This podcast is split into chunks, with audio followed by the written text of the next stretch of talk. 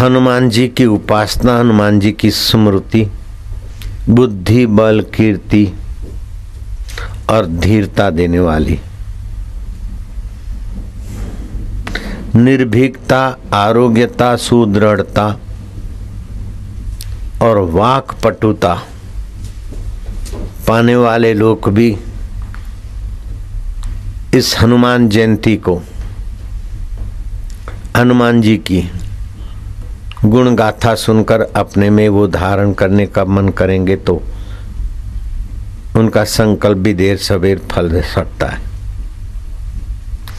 श्री रामचंद्र जी अगस्त जी से हनुमान के गुणों का वर्णन करते हैं। भगवान जिसके गुणों का वर्णन करे, वह है हनुमान जी का महत्वपूर्ण जीवन।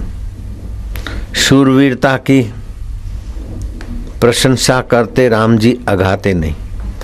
और दक्षता किसी के पक्षपात में न बह जाना, ऐसी बुद्धि की दक्षता हनुमान जी की।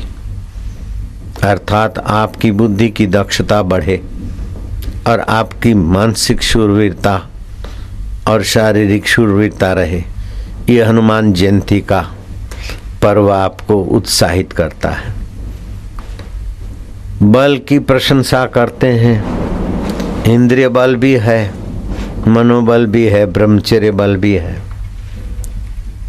धैर्य की प्रशंसा करते हैं। और श्री राम जी अगस्त ऋषि के आगे हनुमान जी की विद्वता की प्रशंसा भूरी भूरी करते हैं। लेकिन विद्वान, केवल विद्वान ही नहीं, हनुमान जी, नीति ज्ञान में भी निपुण है। और पराक्रमी और प्रभाव संपन्न है। तो आपके जीवन में हनुमान जी के ये दिव्य गुण, प्रभाव संपन्न, पराक्रम, ज्ञान, नीति, विद्वता, सर्टिफिकेट न भी हो, तभी भी विद्वता सत्संग के द्वारा हासिल हो जाती। धैर्य, बल दक्षता, शूरवीरता, सात्विक गुण निधानता, ये हनुमान जी में है और हम भी हनुमान जी परंपरा के हैं, राम जी भक्त परंपरा के हैं। हमारे में भी इन दिव्य गुणों का वास हो, अथवा इन दिव्य गुणों की तरफ़ हम भी नज़रिया रखें तो विकसित हो सकते हैं। संकट मोचन बारह नाम। सोते समय अथवा प्रातः, अथवा यात्रा के आरंभ के समय। कोई बारह नाम हनुमान जी के लेता है तो भयभीत व्यक्ति का भय दूर हो जाता है। एक तो हनुमान, दूसरा अंजनी सुत, तीसरा वायुपुत्र, चौथा महाबल, पांचवा रामेष्ट, राम जी के प्रिय और छठा नाम है अर्जुन के मित्र, फाल्गुन शख। सातवा नाम है भूरे नेत्र वाले हनुमान जी, पिंगाक्ष। आठवां नाम है अमित विक्रम और नौवा नाम है उदधिक्रमण। समुद्र लांगने वाले उदधिक्रमण। दसवा नाम है सीता शोक विनाशक, और ग्यारहवा नाम है लक्ष्मण प्राणदाता, और हनुमान जी का बारहवा नाम है दश ग्रीव दर्पहा अर्थात रावण के घमंड को दूर करने वाले।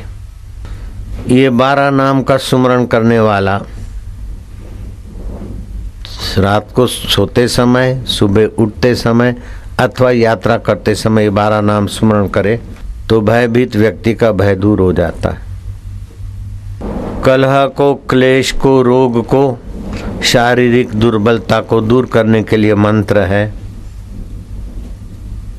जिसको घर में कलह मिटाना हो, क्लेश मिटाना हो, रोग मिटाना हो, शारीरिक दुर्बलता मिटाना हो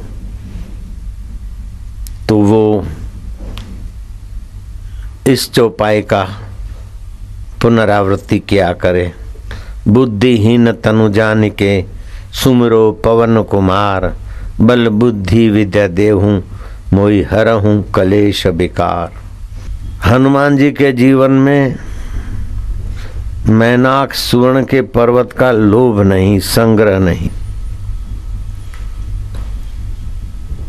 और त्याग का अहंकार नहीं।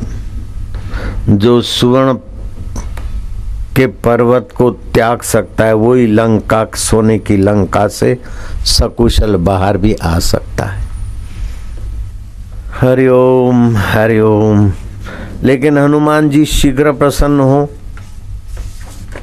मैं अपनी मति के अनुसार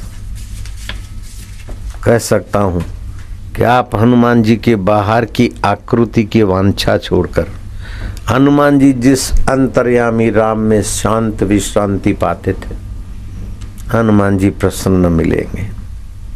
सूर्य को प्रसन्न करना हो तो भी, देवी देवताओं को प्रसन्न करना है तो भी माता पिता को प्रसन्न करना है तो भी, और आपको देखकर लोग प्रसन्न हो जाएँ तो भी यही कुंजी है, मास्टर की के सारे ताले खोल देती है।